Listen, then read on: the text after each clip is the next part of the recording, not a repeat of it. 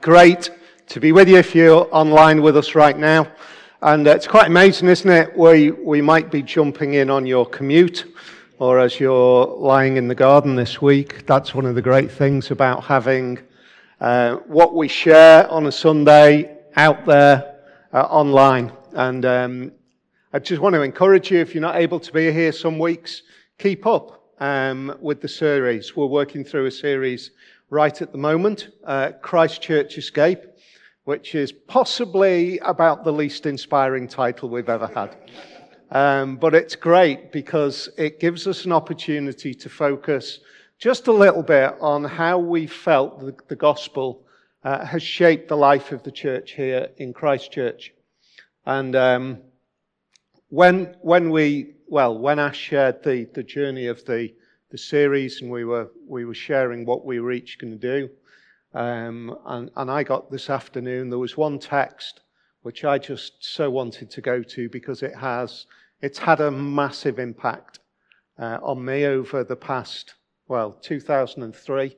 I guess was the beginning of a journey. Well, it was the beginning of ministry, and and this text for me has been incredibly important. Probably one of my favourite texts in the Bible. Um, I, and maybe what we can share this afternoon will give a little bit of an insight on why we are what we are. And hopefully we can see that the gospel shapes our journey. Let's pray before we do, shall we? Father, we come before you and we acknowledge that when we turn to your word and then we, when we speak about your word, there is always the challenge that we use human perspectives when we come to the holy written word of God. And so we pray that as we spend this time together, or it may be if we're listening or watching later on, we pray that by the power of your Holy Spirit, you would use this time to illuminate your living word in our hearts so that we might be encouraged by the explanation and we might not be distracted by the explanation either. We believe that when the Word and the Holy Spirit combine, that our hearts can be changed. We don't believe that we can be changed without that divine intervention. And so we pray that that might be our experience in Jesus' name. Amen. There's a word which has uh, fairly recently, over the past, probably about the past four or five years, has exploded onto our cultural awareness. It's the word woke. It's become part of our common language, and it's actually turned uh, from being a, a recognized perspective or mindset to being a term of well, it's a derogatory term. It's a way in which we might kind of ridicule somebody. You're just too woke. But it's got a fascinating background. Firstly, what does it, what does it actually mean? What's the heart of it? Let me read you the dictionary description.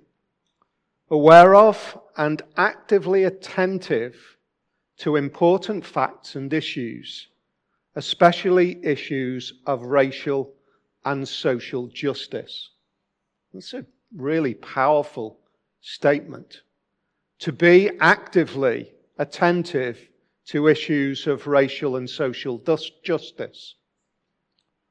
The word actually comes, we think, possibly, from a speech by Martin Luther King, where he used the word awake.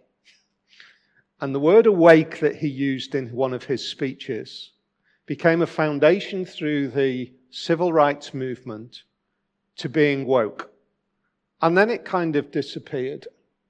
I don't know whether it disappeared, disappeared because we had the false illusion that we had solved all of those social issues. And history tells us that we never solved those kind of issues. They rear their heads again, and so it's exploded back onto the scene. But Ash worked out a whole set of words, and the word awake appeared in our list. What does it mean for us, Christchurch to think about the idea of being awake. For me, it's, it's definitely the description that we've seen. Being attentive, deliberately attentive to issues of racial and social justice. But for me, it goes a little bit broader. It's the idea of being awake to the world that we live in today. Aware of the world as it is. Not necessarily the world that we would want, nor the world that it was, nor even the world that it will be, but the world as it is. And having an absolute conviction and belief that the message of the Bible, the message of the gospel, will always have impact, relevance, and a power to speak into the context and the culture as it is. And as soon as we speak about culture, we know straight away we've got all sorts of layers of culture within our own cultural dynamic. And across the world, there are different cultures in existence right at this point in time. But here's something unique, I believe, about the gospel, and it's this. That no matter where we place the message of the gospel, no matter what context that word, that gospel comes into, either alongside or against, it will always do two things.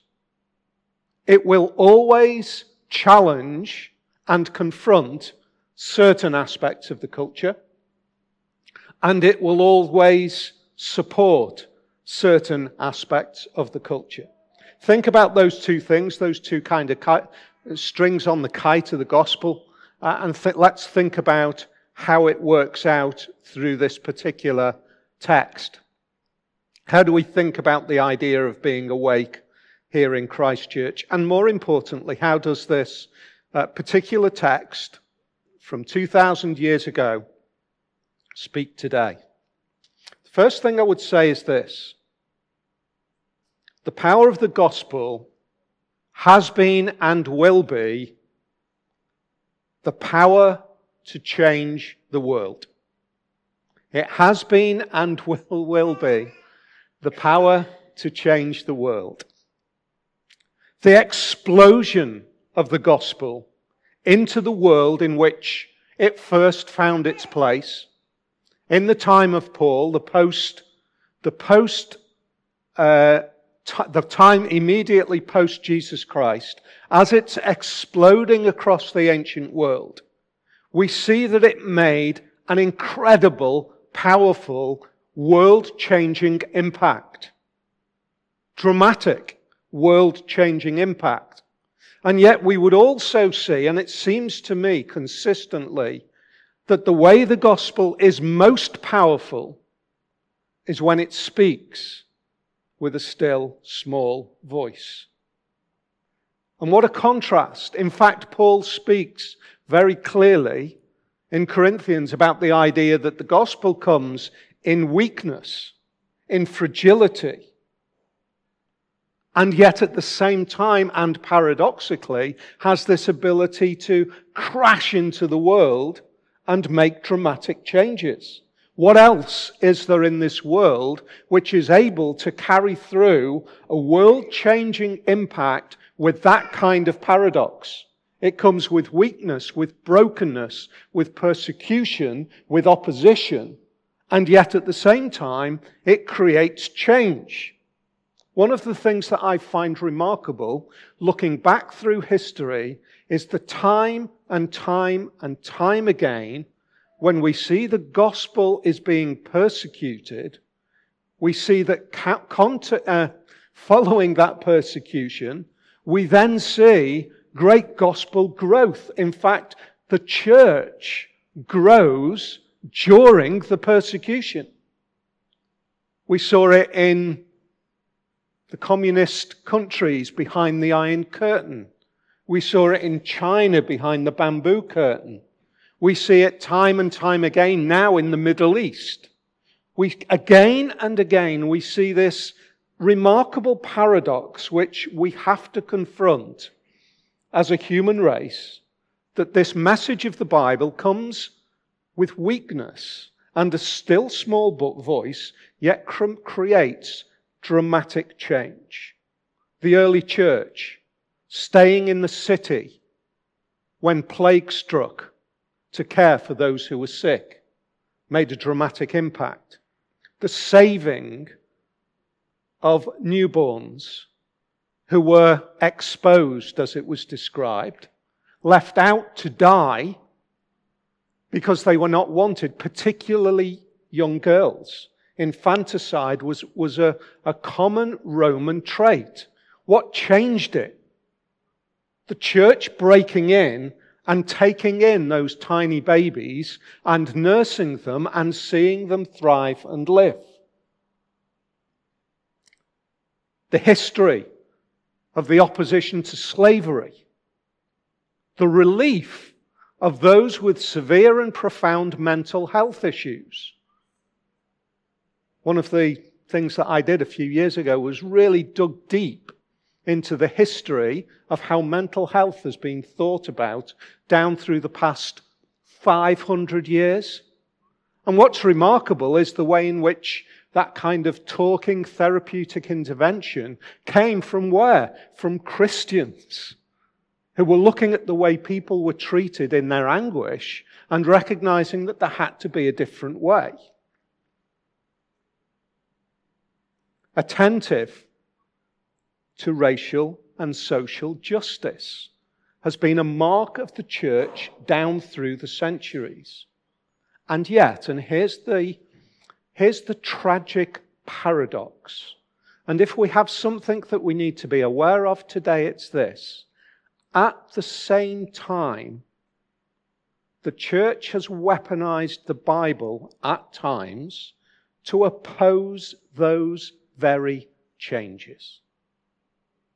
Isn't it, isn't it tragic that at the same time as progress, gospel impact, the still small voice of racial and social change, we also see the influence of power and the desire not to lose power and the weaponizing of the Bible to block that very change. Can Paul speak to us from Athens? Well, let's have a look at our text. The first thing that we see, I think, and I'm going to propose to you from this text, is that the gospel speaks into today's culture. Let's open up the text in verse 16. We read this.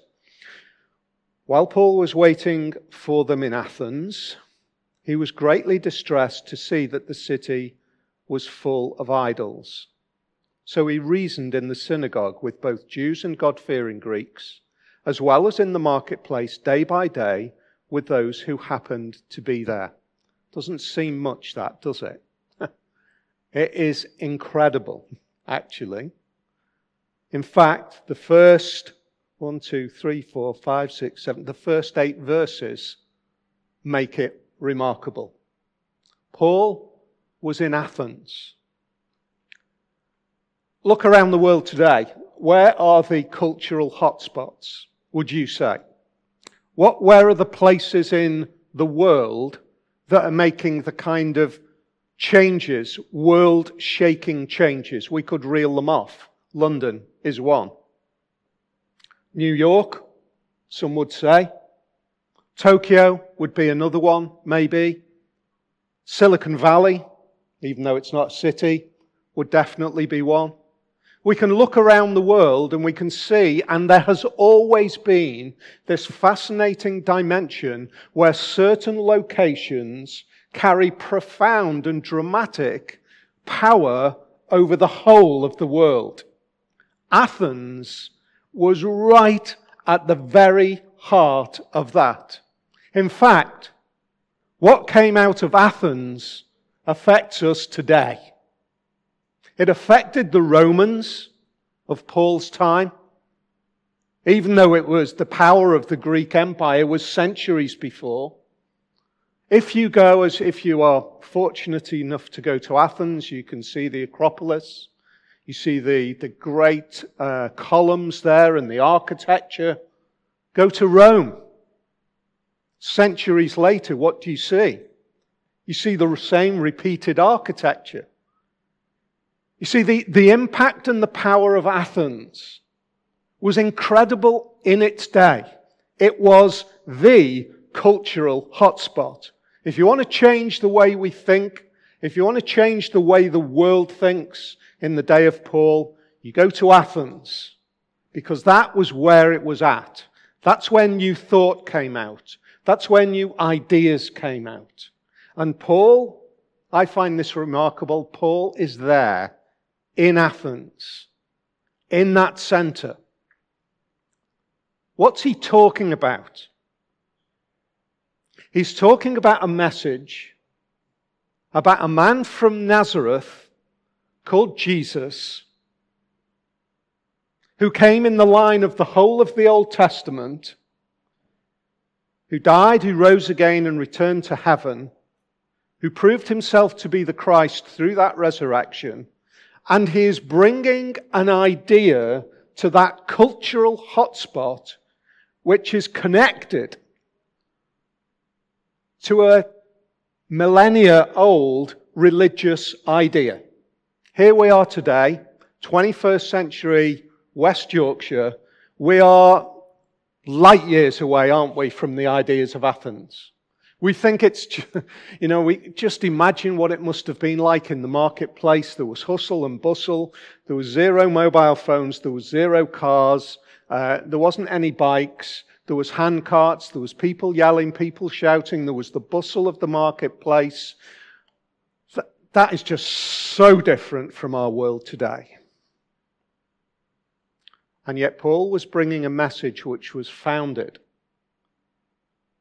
on a nomadic people who lived in a desert, who were just as far culturally away from the Athenians, just as irrelevant, just as insignificant as we tend to think of the Athenians today. That's where Paul was. And he was saying to those people, this message of this Jesus has an impact for you today. It comes from this great story, this great journey. One of the remarkable things that we see in the way in which the apostles and the disciples or the disciples who go on to be apostles, some of them, in their, in their sharing of the gospel, we see on the Emmaus Road, again and again we see this. The message of Jesus is tied to the whole of the story of God in the world through the Jewish nation. What does Paul do? He goes and he, he, he engages with Jews and God fearing Greeks, we see in verse 17. He engages in the marketplace. What, how do you engage with a Jew and a God fearing Greek? You go back through the whole story. Here he is in modern day Athens, telling them about the story of Jesus and the history of Jesus and how he's connected to everything that God has been doing. And I'll, I'll, I'm sure that there would be those who would thought, what's this got to do with What's this got to do with us today? Certainly, when he goes out into the marketplace, that's what he, ex- that's what he experienced. What's, what's this got to do with us today? And yet, for Paul, he was utterly convinced, utterly convinced that the message of Jesus was relevant for the Athenians there and then. At that point. And the same for us today the message of Jesus is absolutely relevant for the world today. As it is. We don't have to change the world back to be a, a first century kind of way of thinking for the message of the gospel to be relevant. It's relevant now for us today. That's the first thing that we see. The gospel speaks into today's culture. The second thing we see is this the problems of life haven't changed. I guess to some extent, that's why the gospel is relevant to today. Because the problems of life haven't changed. Where do we see this? Verse 18 A group of Epicurean and Stoic philosophers began to debate with him. Some of them asked, What's this babbler trying to say? that is just like, that's just straight out of the Richard Dawkins playbook. What's this rubbish that's being talked about here? Others remarked he seems to be advocating foreign gods. They said this because Paul was preaching the good news about Jesus and the resurrection. But look who he's speaking to Epicureans and Stoics. Do you know, I was flicking through, as you do, I need to find a few more interesting podca- podcasts to listen to. Found an interesting podcast talking about, well, this, this makes me look very sad. Found a really interesting podcast talking about philosophy. And uh, as I flicked on, this guy was talking about Stoicism. Oh, now, actually, now this is interesting. And he's talking about how Stoicism is actually so incredibly relevant to today and how we've got to embrace some of the Stoical thinking. Stoics said what? What did the Stoics actually say? The rejection of external factors which cause pain and euphoria. In other words, find a balance in life. Don't let the things that are so exciting overwhelm. Shun the, shun the excitement, but shun the pain as well. Find, find a life of now.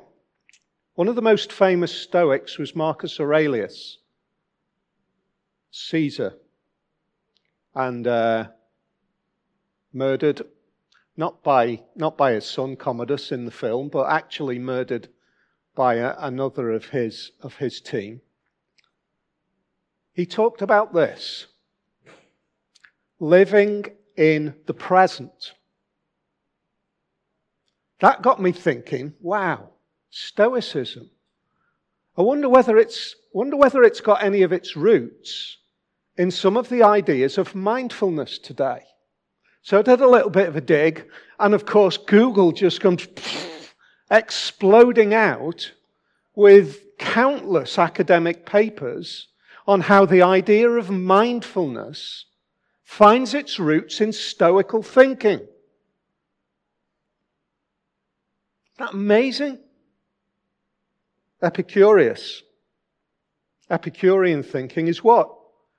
Happiness and pleasure and the pursuit of personal pleasure as the foundation of happiness. On the other hand, we've got this idea that rather than, rather than shunning all of that kind of fun stuff, I'm going to embrace it. You know, Epicurus would probably write on his Instagram post, I'm living my best life. The issues of today are no different than the issues of the past. Because both of them are trying to do what? They're trying to confront the problem, the challenge of living, the reality of today.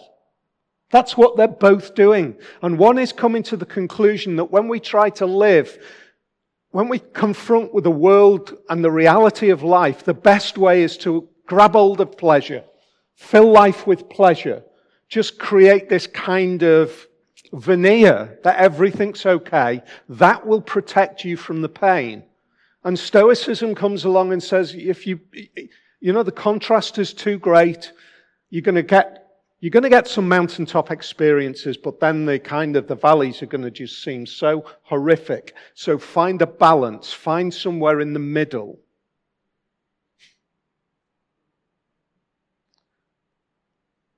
And it seems to me that there is an element of truth in both. so, how are they reconciled? We'll come to that in a minute.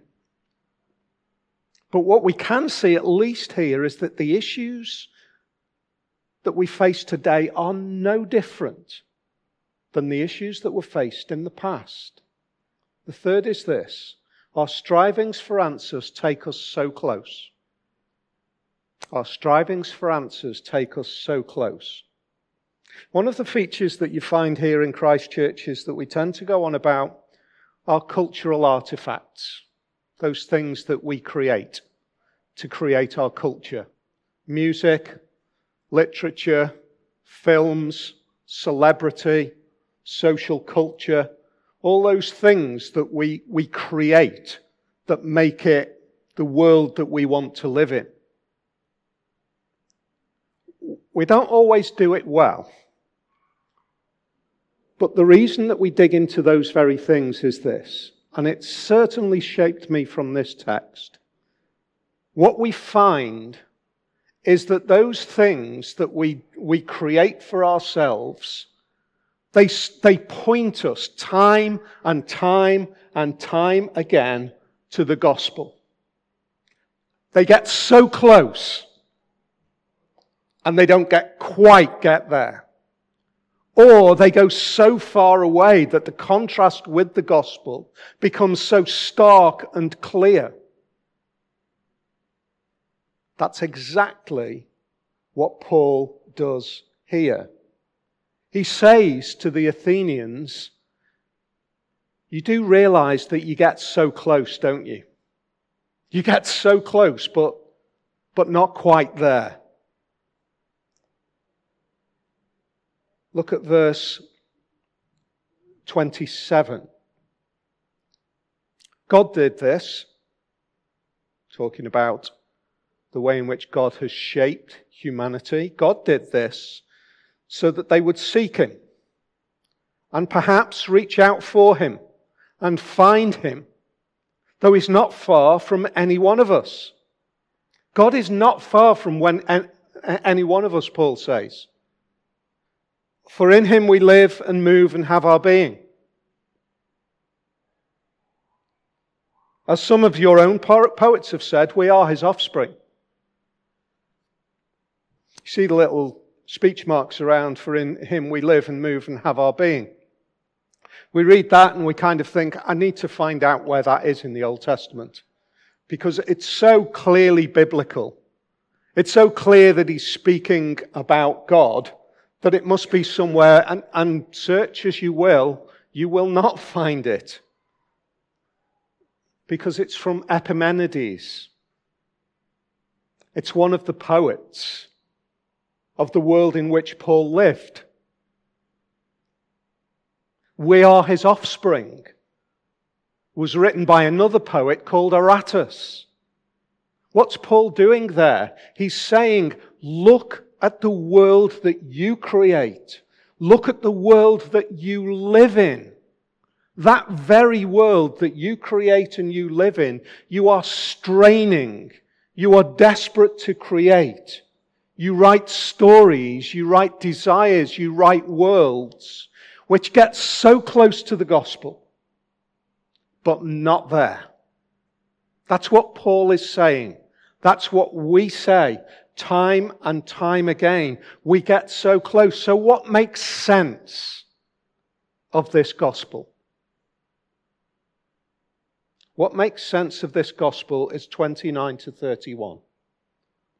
Therefore, since we are God's offspring, Paul says, I know your poets say we're his offspring. Well, we are his offspring, Paul says. We should not think that the divine being is like gold or silver or stone. First thing you Athenians need to understand is you cannot contain and constrain God within a gold, wooden, or stone box an image made by human design and skill. Here's the thing God overlooked that in the past, but now he commands everyone now to repent. Why should we repent?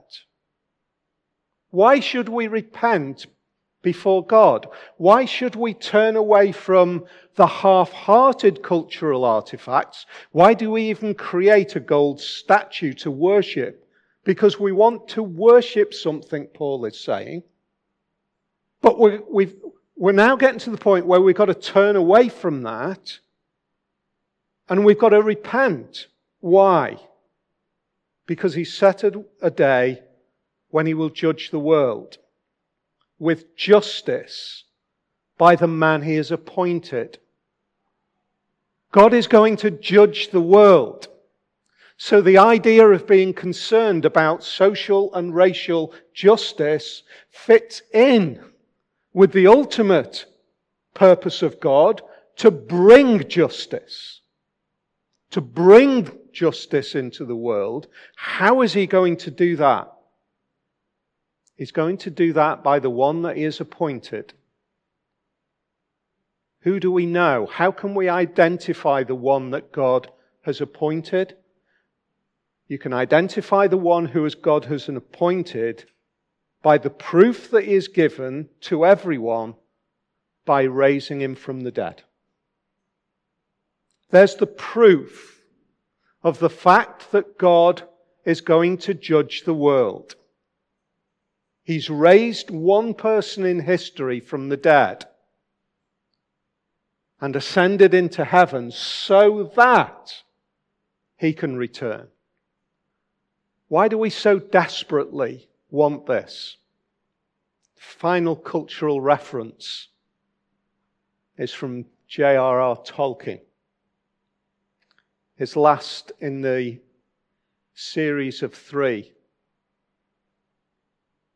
the Return of the King, was his final book in the trilogy of Lord of the Rings. He was walking along with his very, very good friend, C.S. Lewis, who was not a believer at this point. And they were talking about the idea that we create these stories, these ideas of somebody breaking in and saving us fairy tales, and Lewis was a thoroughly modern man. And he said, Yeah, that's all rubbish, isn't it? They're the things that we write to prop us up. And Tolkien said this. He said, But we've written them right the way through the centuries, again and again and again and again. We write these stories of redemption. Every culture writes them. Why is that? Lewis said, because we, we want to think that things can be put right. And Tolkien apparently said, well,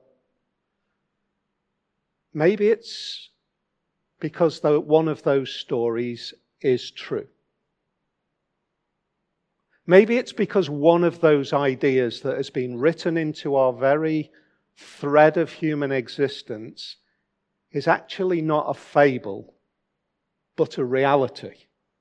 And rather than the story of the gospel reflecting what we need, maybe down through the centuries, what we have always done is we have been reflecting what the gospel is.